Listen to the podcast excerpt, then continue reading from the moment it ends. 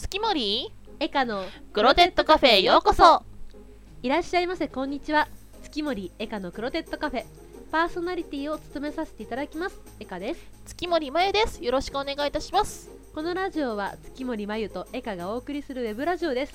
私たちが毎回おすすめのドリンクを紹介したりスイーツを紹介したりしながらでんぐり返しでおしゃべりをしていく機械体操の30分をお客様にお届けいたします。ゴロリンどうぞあなたのくつろぎの時間を当店クロテッドカフェでお過ごしください。10点10点10点10点はなんだこれ。はい。そんな感じですよ。ははいはい、はい、早速じゃあ今日のドリンク紹介しちゃってもいいですか、はい、どうぞお願いします。本日はエカが用意しました、うん。紹介するドリンクはこちら。ルアーナほろ苦ブレンドと味わいラテ。うんこちらえっと最近テレビで CM をしていますね。しています。ルアーナというコーヒーですね、これどこが出してるんだ？日本コカ・コーラコカ・コーラか、うん。本当だ。コカ・コーラって書いてある。なんかねあのねハワイをうん。イメージしたコーヒーでお砂糖を使ってないのね。うん。甘くなくてミルクだけでちょっと優しい味わいにしているブレンドコーヒーなんですけどはいちょっとカフェに出すで喫茶店で出すようなあのー何クオリティを目指してるらしいんですよ。じゃあちょっといただいていいですか、はい。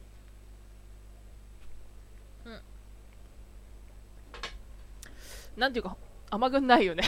あの砂糖ます全く使まあってない。うん。私ね今味わいラテという方を飲んでるんですけれど、はい。こっち多分ミルクがあるからすごいなんかミルクが牛乳が22%入ってるらしいのね。はいはい、すごいだからまろやか、うん、苦いんだけどまろやかなんでうん。なんだろうもう一つの方ちょっとこはいっちい。ただいていいですか？ほろ苦ブレンドですか？ほろ苦ブレンド。多分こうん。こっちのほろ苦ブレンドよりははい。すごいなんだろうまったりしてる味。だからあの苦いのが苦手な人はうんうん。こっちの方がその、味わいラテの方が飲みやすいかもなと思った。私ちょっとそっちの方はうん。苦すぎてオフってなっちゃって。あーそうですか、んうんほろ苦ブレンドっていうぐらいだからね。でほろ苦ブレンドの方があのガテマラにうん。ハワイ粉をブレンドしてるだけなのね。で、うん。ガテマラが結構あの苦味系なんだよ、うん。濃いやつなんだよ。だからそうなのかもしれないね。でそっちの味わいラテの方はキリマンとキリマンジャロとあとガテマラとブラジル。ブラジル。うん。ブラジルがね結構ねさあの濃い濃だけど苦味があるんだけどさっぱりしてる系なんだよブラジルって、そうねあの後味すすっきりねこっちの方が、うん、でキリマンがちょっと酸味系なので、うん。あのあの何？か完全にすっきり系なんだよ、でそういうのが混ざっててミルクがいっぱい入ってるから後味がすっきりしてると思うんだ。うんうんこれでもなんか、うん。本当に甘いのが好きな人はちょっと最後まで飲みきれるか怪しいけれど、まあ、コーヒーです。なんかいつもうん。ミルクは入れるけどうん。砂糖入れないっていう人にはおおペットボトルでよくここまで作れるなっていうそうね。作品だと思います。作品。作品。はい。今日はこれを飲みながら30分お送りするよ、はい。私結構ねうん。コーヒー飲むようになってから好きでいろんな豆とか飲むんだけど、あの酸味系があんまり苦手でモカとかあんまり飲まないのね。うんうん。で苦味系とかうんうん。が好きだから、あのブラジルとかコロンビアガテマラらへんが好きです。ああ本当、はい。私コーヒーあんまし飲まないのよ。うんうん。ななんだろう。普通にさパッケージで売ってるさドリップコーヒーとかさ、はいはいはい。全然気にせずしてあるものを飲んじゃってるからそこまでいつも気にせずコーヒーは飲んじゃってるかな。そっか、うん。すごい酸っぱっと思ったことない？特にはないね。ないか、だからブランドっていうかその豆のブランド的にも、うん、まあ飲んでキリマンジャロが多いじゃない？いわゆるそういうパッケージとかもさ。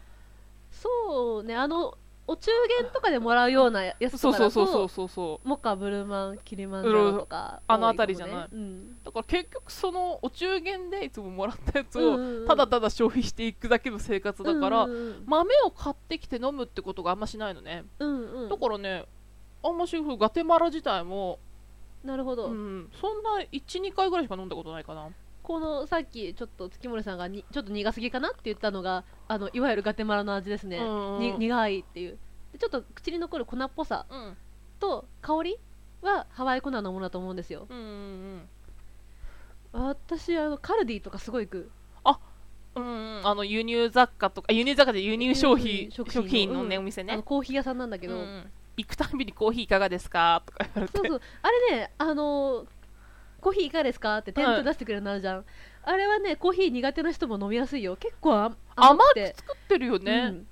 あれは大体カルディブレンドなんだよね、うん。出してるの。美味しいよね。あれは美味しいと思う。うん。であそこ行ってもさうん。違う食品買っちゃうからさコーヒー自体はいかないなあんまし。私コーヒーを買いにカルディに行くんだけどさ、うん。あそあそこしか見たことないんだけどなんかすごい好きなのがあって、うん。前ちょっと飲ませたかもしれないけどアンデスコーヒーっていうのがあって、うんそれはねすごい好きでねリピートして何回も買ってるんだけど、うんあの全然癖がなくて飲みやすい系のやつなんだけど。へえあんます詳しくないからやっぱりすごいねそういうところは。知識的に。好きなものに対してね。そうそうそう。私全然コーヒーなんか知らないからさえそんなのあるんだぐらいの勢いなんだけど、好きなものに対してね、うん、あチョコレートマニアだからカカオマニアだから、コーヒー豆とカカオが2回売れすぎてるのよあー似てる？似てる。へでえ取れる産地うんとうん。味の感じがかぶってんのよ。種類的にも両方豆だしね。だからあのコーヒーが取れるところは大体カカオが取れるんだよ。そうなんだ。そう。ブラジルとかああそうかコロンビアとかそういう同じようなところで同じようなものが取れるんだよね、で味も例えばカカオがここの地地域は酸味系のカカオが取れるってなったら大体コーヒー豆も酸味系なんだよ、ああそうか、うん、で最初私もコーヒーもともと苦いの飲めなかったし、うん。カフェオレしか飲めなかったんだけどなんか何かのきっかけでちゃんとしたうん。新鮮なコーヒーコーヒー豆からん。コーヒー入れて飲んだらブラックで飲めるようになってうんうん。でなんかうんちくとかをこう飲ませてくれた人に聞いてるうんうん。うちに、カカオと一緒じゃんみたいな。これは？ってなったのこれは？来たと思って。あそうそうなんだ、うん、でだんだんこう舌が慣れてきたら、うん。味の違いとかが分かるようになってきてうん、うん。あのカカオに通ずるものがあると。そうか、うん。なんか個人的にさコーヒーとカカオの認識ってあの、うん。コーヒーのお茶受けにチョコレートを置いてるなっていうイメージが私の中では結構多いのね。うんうんだからそれぐらいの意識しかなかったからそこまで共通点があるとは思ってもなかった。なんかコーヒーとカカオあコーヒーとそのチョコレートよく出てうまいなとかいうそ そんなしょうもない知識しかなかった、系統が多分似通ってんだよね。だから合うんだと思うんだよ、うん。まあまあそんだけなんだけど。そうねコーヒーあ私は好きよ。うんうん。ブルマンは特別好きだけどね。やっぱりブルマンが一番美味しい、私はねあの女の人で好きな人多いね、うんうんうん。なんか上品でさっぱりしてる味なんだよね、うんだからあの多分月森さんが好きな系統だと思うんだけど口に残らないとか、うんうん。コーヒーコーヒーしてないみたいないう系統なんだよね。おー。私でもななんかイタリアンコーヒーっていうのかな？イタリアンレストランとかで出てくるさうん。コーヒーは結構苦手苦いの？苦い。あのねそれはねあの焙煎の仕方が違うってことなのか？そう。豆じゃなくてそれをこうローストするんだけど、うんうんイタリアンローストっていうのがあってう、んうんうん。もうテラッテラのあのすごい黒光りするほどめっちゃいるの。へえだから入りすぎて苦いんだよね。あそうなんだ。そうそうそうそうそう。そうでなんかフレンチローストとか、うん。あの何ほとんど黄豆に近い感じ。いろんなローストがあるんだけど、うんうんうん。深入りとかなんか。でイタリアンローストってのは基本的に超深入りだから。そううんことなんだ。なんかすごい苦いなと思って、いつもなんかイタリアンレストランとかでお食後はコーヒーと紅茶いかがにしますか？って言われて紅茶で。言っちゃうぐらいあコーヒーうんいいらないと思っちゃうんだよね。イタリアンローストは結構濃いよね。あの本当なんかね豆の油が出ちゃって、うんうん。テラッテラになるぐらいまでいるから、うんうんうんすごいあの焦がしすぎて苦いっていう、そうなんね。でアメリカのさアメリカンダイナーとかさうんステーキハウスとかに行って、食後にコーヒー出すとアメリカンが来るから、うん。めっちゃ麦茶みたいなさそう薄くて飲みやすいっちゃ飲みやすいんだよね、えーアメリカンのああそうなん知らんかったそうなんですよ。あんましコーヒーに対して執着心とかうん。持って飲んだことがないから、うん。コーヒー飲みたいっていうことがないからさ、うん。いつも適当にあじゃあブレンドでとかうんうんうん。そんな勢いだった。多分でもあの嗜好品だからこう慣れてくると中毒性が出てきてあー。多分こうハマっていくんだろううね。ーん。私も最初そんな感じだったもん。苦いの飲めないしと思って。こ最近なんか面白いことありました？う面白いことあそう気になったことが一個あってうん。前ちょっとあのバーゲンに行ってきたんですよ。丸井さんでやってる、はいはいはいはい。でで父の日の近かったからはい。まあパンツでも買ってやるかなってどんどんいろいろ変わってったで、うん。なあのビールからさ、うん、ビールは前回あの何葉巻はどうしたんですか？嘘とかいろいろ考えてどうしよう。結局パンツ。パンツにしようかなとかいろいろ考えて、まあ、とりあえず見に行こうと思って見に行ったのよ。うん。そしたらさなんかタイムセールこれからやりますとか言ってたのようん。メンズでタイムセールってイメージがなかった女子はタイムセール好きじゃん。好きだね。なんか爆発セールですとか言うと みんなギャーって群がってって行くじゃない、なのにメンズでもやるって言っててへーと思ってどんなの出んだろうと思って1枚990円からですとか言って、うん。安いじゃんいいなとか？ねちパパに買ってってやろうかなと思ってさ。うん。で行ったらさもうさすごいねなんだろうアメフトの 現場みたいになっちゃってて。タッチダウンみタッチたいなたいな。みボールどこみたいな。それぐらいになってて男の人もああいうタイムセール好きなんだなと思ってさ。人によるかなと思うけど女子化が進んでるから。すごい。だって見に行こうと思ったんだけど、全然見えなくてそれ私のよぐらいの勢いで、うん。服とか奪い合ってて、うん。おお服って。なってうん。いやー男子はつもうしかもさ女子だったらさ、まあ、女子同士だからかき分けていけるけど、うん。男性はさもう筋肉ガッてなって、うん。必死になってるところに割り込んでいいいや入れないみたいな。わ割り込めない割り込めないと思って いいや諦めようって 帰ってきちゃったんだけどいやーすごいなと思って。へえおしゃれ男子そういうところに食ってるおしゃれ男子ってさ個人的にはちょっとなよってしてる男の子がのイメージだったのよ。うんなんかガチムチ系じゃなくてさ、うんうん。いやそういう男の子もさうわーって言ってて、うん。やっぱり男の子は違うなと思って。すげえと思って。でも女,、うん。女子よりうん。結構大変かも男子のそういう争奪戦ってと思って、まあ確かにね。しかもさ女の人のバーゲンってさ、うん。もうある程度暗黙の了解ができてるからさ、バッて取っちゃってとりあえずそれ取り替えてとかできるじゃん、うん。そういうルールなさそうんないと思う。なんか本当異種格闘技戦みたう、いなやつ。いやーあれすごいわーと思って。バトルロワイヤル戦ですみうたいな、ん。へえそんなところにお父さんのパンツを買いに行ったんだ。そうそう。でもさ世の男性ってさうん。今年って何？あ重ね着みたいな流行ってるの？あとなんかうん。そうパパパの服とか見てた時にうん。あのお兄ちゃんみたいなのが店員のねうん今それ超流行ってんですよとか言ってはあとか言って、うん。でそのワイシャツにうん。上からカーディガンこうそうはやなんか監督風にすると今マジ流行ってんですとそれ超ある。何え何言ってんのこの人と思って。流行ってるらしいよ。あそうなんだやっぱり。私ねそう私も思ったそれなんかメンズのファッション誌をね、うん。この間見た時にみんな監督風に肩からカーディガンかけてんの。持ち悪いの。マニキンとかもよく見るとそう。なってて。気持ち悪いよねあれね、うん。え嘘でしょと思って、ねこうん。マジ？で えこれ流行ってんですか？超流行ってんですとか。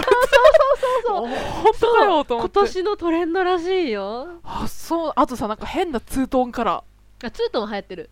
何これっていう色の組み合わせで。嘘でしょ？っつって、でもツートンはあの女の子でも流行ってるから、うん。それの影響なのかなって思うんだよね。でも監督は理解本当できなかった、ねあの業界人みたいなやつね。そう。なあれどこがいいの？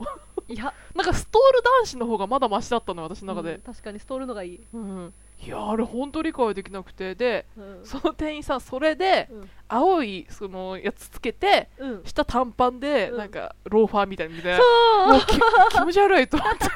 もういいっすいいっすっつって何も買わずに帰ってきちゃったんだけど。そう。なんかファッションショーを見るとさメンズのファッション誌とかみんなであの外で見てファッション、うん。あ何？メンズファッションの店とかさうん見てもやっぱマネキンがそういう格好してんだよね。そうなんだろうあれ。びっくりしちゃった。あれは絶対ねあまじ。メディアが作り出した幻想だよ。女子受け良くないんじゃないかと思ってる。思う。でも逆もあるじゃん。あー男子受けしない服とかってこと？が女子の間で超流行ってることもあるじゃない、カラータイツとかそうカラータイツねえあのあれだ。あのなんだっけ？何？レギンス？レギンスレギンス自体も受けよくないけど。サロペ？サロペも余計よくなかったけど あのなイラストが書いてあるタイツ。花柄？違う違う違うあのえ？さタトゥータイツ？そうそうそうそうあーあれすごい評判悪かったよあそうなん女だあの男の子にはねあれのさジョジョのやつよかったよねズガーンとズガってか感じあれ欲しいなと思ったあれはねだからでもやっぱねそうタトゥータイツはね、うん去年の冬から今年にかけて女子の間で流行ってるけうど、ん男性受けはしないらしい。あそうなんやね。知らんかったわ。なんか足に絵描いて気持ち悪いみたいな。そっか。まあ美しくはないんだね。あとレギンスも女の子的には、うん。履きやすいし可愛いなって思ってるけどあんまり評判良くないようね、ん。じゃあタイツにしろよっていう。そうそうそうなるかもね。ただ監督風の業界人風のないよね。あれほんとね理解できない。あれの良さを分かってる人はコメントとかに、うん。ここがいいんだってことを書いてください。ああそれ頼みたい。頼みい、たい、それ待ってます。うん待ってます。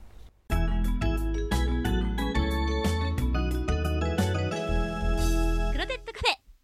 二人のすすね。キこのコーナーは私たち2人がそれぞれの思い入れのある作品などについて熱弁しあわよくばリスナーの皆さんにおすすめしようというコーナーです。いよいよ今年も夏本番。はい。日本の夏といえば花火に言う方に肝試しということで今回のテーマは和風ホラー作品。うん。納涼して気だるい暑さを冷やしちゃいましょう。エカと月森で一つずつ紹介させていただきます。それでは月森さんからどうぞはい、はい、えー、とじゃあ月森なんですけれどもはい。猪木かな子さんっていう漫画家さんがいるんですけれど、まあ、この方は結構ホラー業界の女王だと私は思ってるんですね。はい。あのいわゆる夏とかによくさ出てるさ本当にあった怖い話みたいなはいはいはいはい。ああいう本とかに昔よく書かれていた作家さんなんですけれども、どっちかというと絵柄は今みたいな感じじゃなくて昭和のホラーの絵はい。梅津和夫的な。そうの乙女バージョンみたいな。乙女バージョンはい。目はクリックリで髪の毛はふわっふわなんだけどキャンディーキャンディー。キャンディーキャンディーみたいな感じなんだけど、グロいみたいな。そのギャップがたまらない人なんですけどこの人のはい「叶えられた願い」シリーズっていうのがあるんですけど今電子書籍とかでもはい。配信されてて見れるんですけれど、この作品が私の幼少期の夏のお友達でしたへえ夏にでホラーを。夏。えっとね、はい。ストーリー的にはあの1話完結の話がほとんどではい。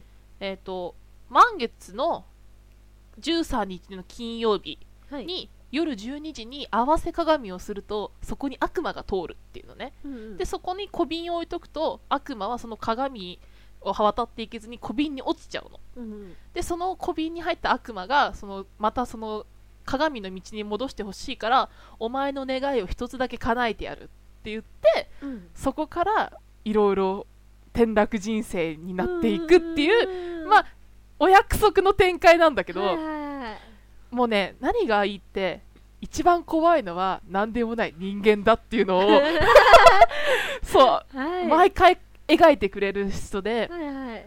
例えばすごい心に残ってるのは何でもかんでも人が持ってるものが欲しいっていう女の子がいるのよ。うんうん。何々ちゃんの持ってるリボンが欲しい。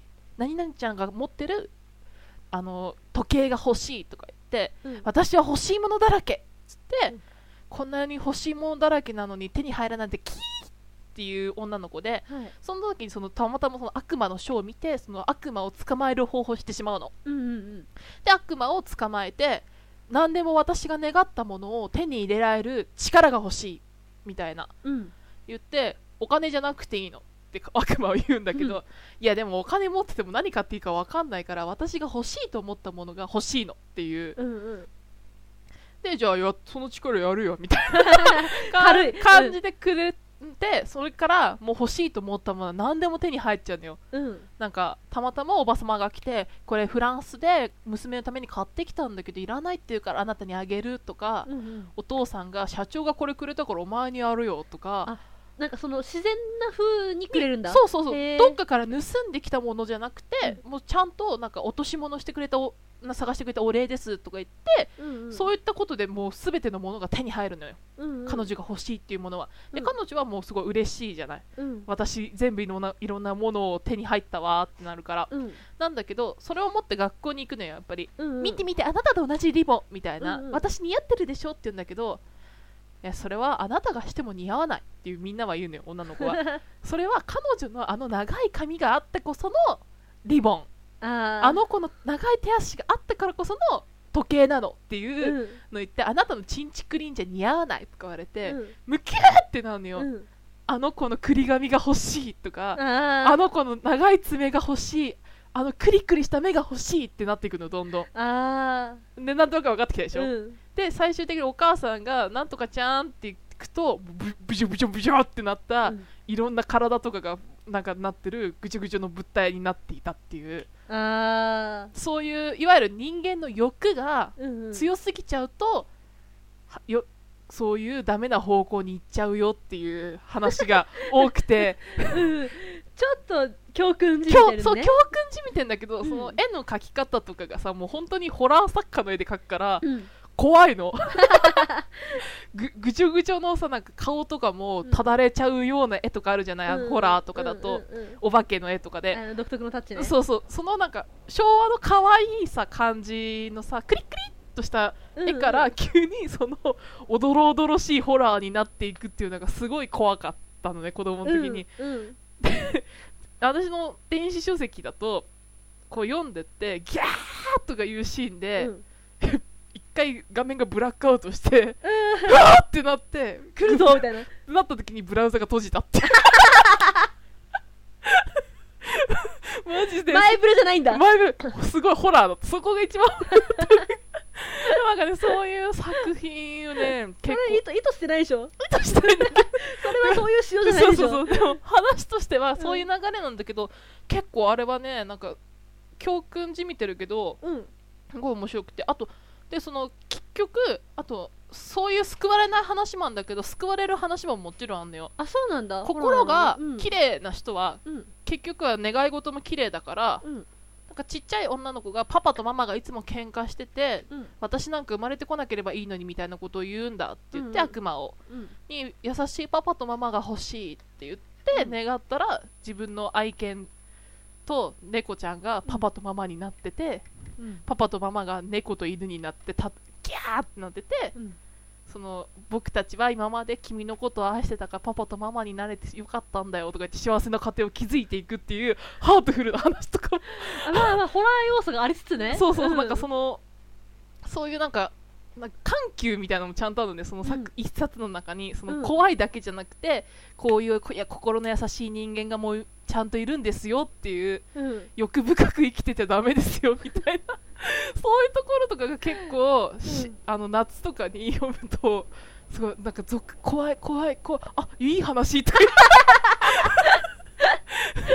っていうところもあったりとかして結構ね私あの人の作品は結構そういう人間が一番怖いんだっていうところを見せてくれる。うん。そういった意味でやっぱりなんか幽霊より何より人間の業が一番怖いっていう。昨今よく見られる風潮だけど。そう風潮だけどそのまあ私が子供の頃ってそういう風潮なかったんだよ、うん。だからすごい子供の心の中にこの漫画はいい漫画だと思い怖いけどなんか教えてくれるものがあるっていう、やめられないみたいな。やめられないっつってこう毎回話を読むのが楽しみだったの、へえ、うん。なのでねぜひぜひ今電子書籍でも出てますので見てみてください。はいではエカのおすすめするのは「サイレン」っていううんゲーム。はいはいはい。ご存知ですか、はい知ってます。2003年にソニーが発売した PS2 用のソフト。うん。で続編もさらに2つ出ていてもう。2006年に実写映画化もされたホラーゲームです、でまあちょっと有名どころだったんだけどあのお話も知ってますか？なんかちょっとだけ知ってる。あんましゲーム自体はやってないから。そっか。うんうんあのサイレンはね昭和78年っていう昭和の年号が続いてる設定で、うん。昭和78年の日本を舞台に民族的なな民話とか、うんうん。そのなんかをモチーフとしたアクションホラーゲームなんだけど、うん。ジャンルはジャパンダークサイドモダンホラー。っていうそんなジャンルなんだ。うん。でえっ、と特徴があってですね、うんうん。あのゲームの仕様として視界ジャックっていうのが使える。視界ジャック？あのね登場キャラクター自分たちが動かす主人公がうん。複数人いるんだけど、うんうん。そいつらがあることをきっかけに、うん。周りの人の視界を盗み見ることができるようになっちゃうのね。おー。自分が目閉じて多分あの辺にあの人がいるなと思うことを考えると、うん。その人のし目線に変わるの画面が、でその人が今何やってて どんなこと喋っててっていうのが見れるようになるんだけど、うん。それがなんかノイズ混じりにザザッザザッつって見れるようになるんだけど、でそれを駆使して敵が見ているものを盗み見て、うん。そっから身を隠しながら進めていくっていううんゲームなのね、でその仕様があの結構何大事なゲームのポイントになってくるんだけど、そのそのねゲーム視界ジャックっていう機能自体がうん。当時珍しかったのとでストーリーがあの複雑なんだけどそのなんか田舎のもう陸の孤島的な村とかがあってうん。でそこでなんか怪奇現象があったよっていうのをオカルトサイトで見たうん。オカルト好きの高校生うん。が一応メインの主人公で、うん。その子がじゃあちょっと見に行ってくるっつって夏休みにチャリ乗ってその村に行っちゃうところから始まるんだけど。行かなきゃいいのにね。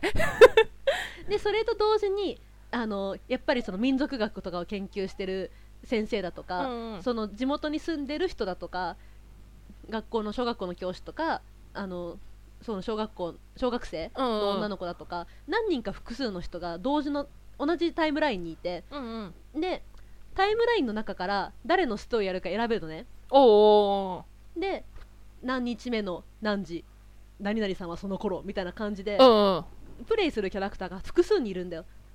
でそのプレイしていくんだけど でこのこの時にはこの人はこの時はこの辺で何々した。この時はこの辺でこの人は何々したっていうのを自分でプレイしながらそのタイムラインを自分の頭でつなぎ合わせていくと、うん。ストーリーができていくっていうはいはいは話なんだけどでその辺境の村に行っちゃって、うん。よくわかんない儀式を見ちゃっいて、そこでそこのドタバタに巻き込まれていく。でモチーフとしてはあの人魚伝説うん。うんとかが元になってて八尾ビクニとかそういうのが出てきたりするんだけど、うん。いろんな和風のホラーのものを全部ごっちゃ混ぜにしたような話なのね。だからなんかねあの小野冬美の式とかああいうのが混ざってたりとかしてとにかくその儀式によってあのなんか何人形のなんとかその伝説みたいなのが始まっちゃうと、時空が歪まっちゃって、うん。同じ時間を何回も何回もループしたりとか村の周りが赤い海に囲まれちゃったりとんかうんして、で赤い海にの水が体内に入っちゃう飲んだり傷口から入ったりしちゃうと、うん。自分の血液の代わりにその赤い水が流れちゃうの。でそうするとあの死人って言って和風ゾンビみたいになっちゃう、うんで自分のもう本来あった血液が体の外に出てきちゃうから死人になり始めの人とか、うん。なっちゃった人は目から血液がブシブシ出てきて。あで代わりにその赤い水によってあのその大い大いなる存在神様によって操られる存在になっていくんだけどでそこからこうなんとかしてあの何？それが何なのかをこう突き詰めていくーようなゲームになる。ただこのゲーム結構有名どころであのニコニコ動画でよく使われるタグがあるんだけど、うんうん。そういうタグの元ネタになるものが多いのね。あそうなんだ、うん。あのねどうあがいても反るとか伝説の傭兵とかいうタグがゲーム業界ではよく使われるんだけど、使われるんだけどそういいうのの。でこのゲームのキャッチコピーが、うん。どうあがいても絶望っていうキャッチコピーなんだけど、それが本当にその通りなの。いろんなタイムラインがあっていろんなプレイヤーをプレイしていくんだけど、うん。であの永遠とループしていったりとうんかうん。するから、あの平行世界があったりするわけよ、うんこの時はこういうことをした未来があるとかこういうことをしなかった未来があるみたういな感じで、ん誰かが他の時のの同じ時間に誰かがやったことが他のキャラクターで反映されたりとかで失敗するとまた時間がループしたりとかするんだけどうも、ん。あの結局何しても絶望ルートしかないっていう。ハッピーないんだ。ハッピー。は一番最後に残されてるみたいな。か？みたいな、本当、うん、後味が悪いエンディングみたいな感じ？悪い。でそのゾンビ死人っていうゾンビにならないためにうんうん。いろいろやっていくんだけど死人にならなかったせとしても不老不死にななったりとか死人になりかけの状態で不老不死になったりとか死んで肉塊だけになったのに生きてるとかうんうん。そういうルートしかない。あだから死人にならなかったけーどどうするの？みたいなうんのとかあと変な軸に落ち込んじゃってうん。元の世界に帰れないまま終わっちゃう人とかがいてそれが自分のプレイヤーキャラクターの中にいるからさっきまでプレイしてた人が次のターン違う主人公で始めたら死人になってその辺歩いてたりするんだよ。であこの人死んじゃうの？みたいなのを分かった上でまたその人のストーリーやらなきゃいけないとかがあ。あったりとかするんだけどで CM 結構話題になって CM が怖すぎるっていうんであの放送中止になったりとか したゲームなんですけどあのゲーム自体がうん。すごい和風で、なんか田舎のね村っぽいところで、みんな農具とか持ってるようなところ。ですごい薄暗くて画面が全然見えないところで、うん。なおかつその視界ジャックっていう人のの視界を覗くのを、うん。ノイズ混じりでジッジジジジって言いながうら、ん。やっていくゲームでほとんどひ 逃げるだけのゲームなんですけどおすすめです。はいちょっと時間がね多すぎたね、はい。オーバーしちゃったね。じゃあこのまま告知いっていいですか、はいよ。あごめんこっちか。このラジオはポッドキャストニコニコ動画で毎月1日15日に配信していますクロテッドカフェで検索でクロテッドカフェのホームページをご覧になれます。ポッドキャストのダウンロードや番組配信レポートの閲覧はクロテッドカフェのホームページからどうぞ。そしてクロテッドカフェではあなたのおすすめドリンクやスイーツそして月森とエカにこのテーマなどこいつをしてほしいこのテーマをというコーナーに関してのメールを募集しております。こちらもホームページやメールフォームからご応募お待ちしております。ニコニコのコメントでもお待ちしております。はい。FM リンクさんの方でも放送中ですのでそちらもよろしくお願いいたします。ではクロテッドカフェ次回は7月15日にお会いしましょう。またのご来店お待ちしております。またね。さよなら